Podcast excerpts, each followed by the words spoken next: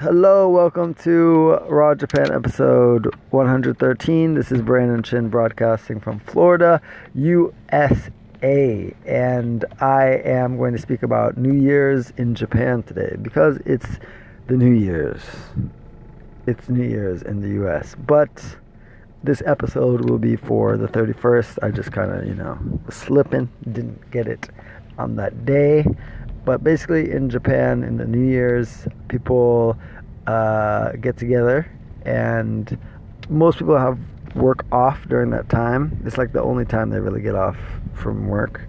So families get together, they uh, beat these this rice, special rice, into a big glob with these wooden hammers, and it's called mochi.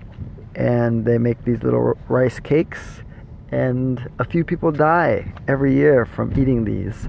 Usually they're older people and they don't chew properly, so the rice cake gets stuck in their throat. And you know, every year some people die. Nobody learns. It just happens over and over again.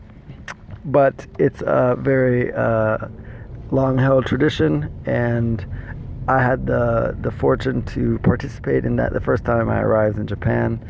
And the hammer is pretty heavy, and I have no strength and uh, it, but it's good. It's a good experience. People uh, scream out "Yosho, Yosho" when you hit it with the hammer, and if you see it like uh, the professionals do it, you can see how there's two of them. One of them has the hammer, the other one um, is using their hand to wet the mochi. They put their hand in like a bowl of water and wet the mochi between the swings of the hammer. So they're doing it really fast. It's it's like a show.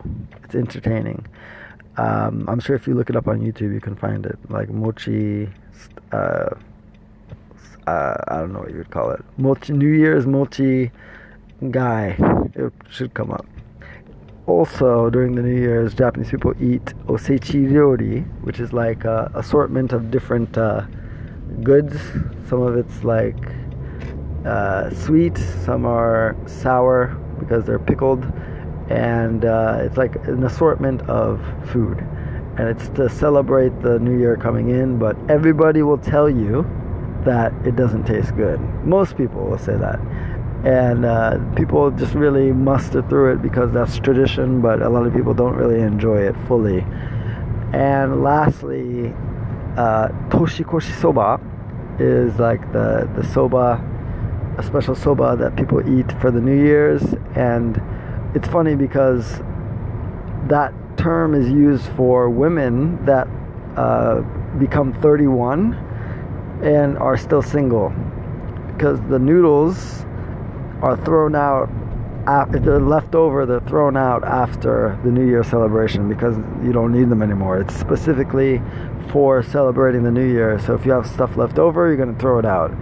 Uh, and women i mean in japan there's so much pressure for females to get married and settle down before 30 otherwise you're a failure kind of thing. It's slowly disintegrating this view uh, over time as more women focus on their career into their 30s and, and delay having children it's happening everywhere really but uh, yeah this this slang term is used. They call women that turn 31 that are still single uh, toshikoshi soba because they are basically worthless uh, after they get into their 30s and then they're still single. So basically, these are the main things people do during New Year's. But of course, beyond that, the traditions, it's about getting together. Ah, one more thing. Hatsumode is the the annual temple viewing where people go like line up in long lines to go to their favorite temple and uh, praise well just show their respects for the new year they do the clap they clap their hands you've probably seen it before they clap their hands and bow twice and throw in some money and uh, it's called hatsumode it's the first uh, of the year first clapping of the year basically and um, most people will go to their favorite shrines. The most popular ones will have really, really long lines. And you can do it within the first week of the new year. It doesn't have to be the exact first day. um, yeah, so, so some people do that, and then couple that with seeing the first sunrise of the uh, of the year. Uh, they'll go see the sunrise.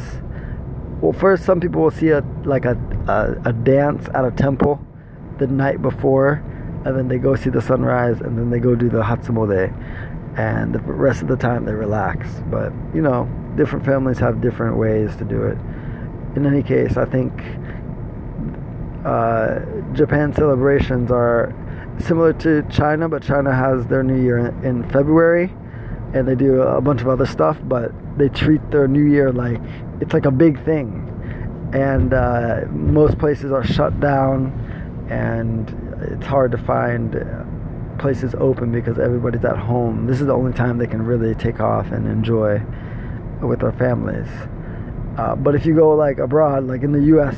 especially, it's mostly just like a the countdown, a party. Everybody gets drunk, and then the next day, you know, it, there's nothing special really about it. People get together, and they. I mean, I just came from a get together with my family as well, and um, you know, we're in the car actually, but I think uh, it's not as intense as it is in Asia. It's more just like a quick one off and done. Woo! 10, 9, 8. They count down from 10 and then whatever. But uh, yeah, if you are going to go to Japan, I recommend dropping by uh, during the new year. But of course, it's probably best that you uh, fly in earlier before.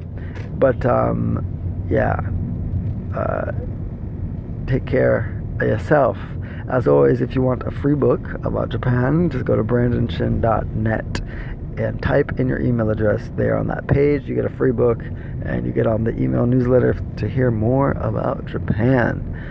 Uh, see you on the next episode. Take care of yourself. Looking forward to 2019 daily episodes. What is that? 365 more episodes. Woo!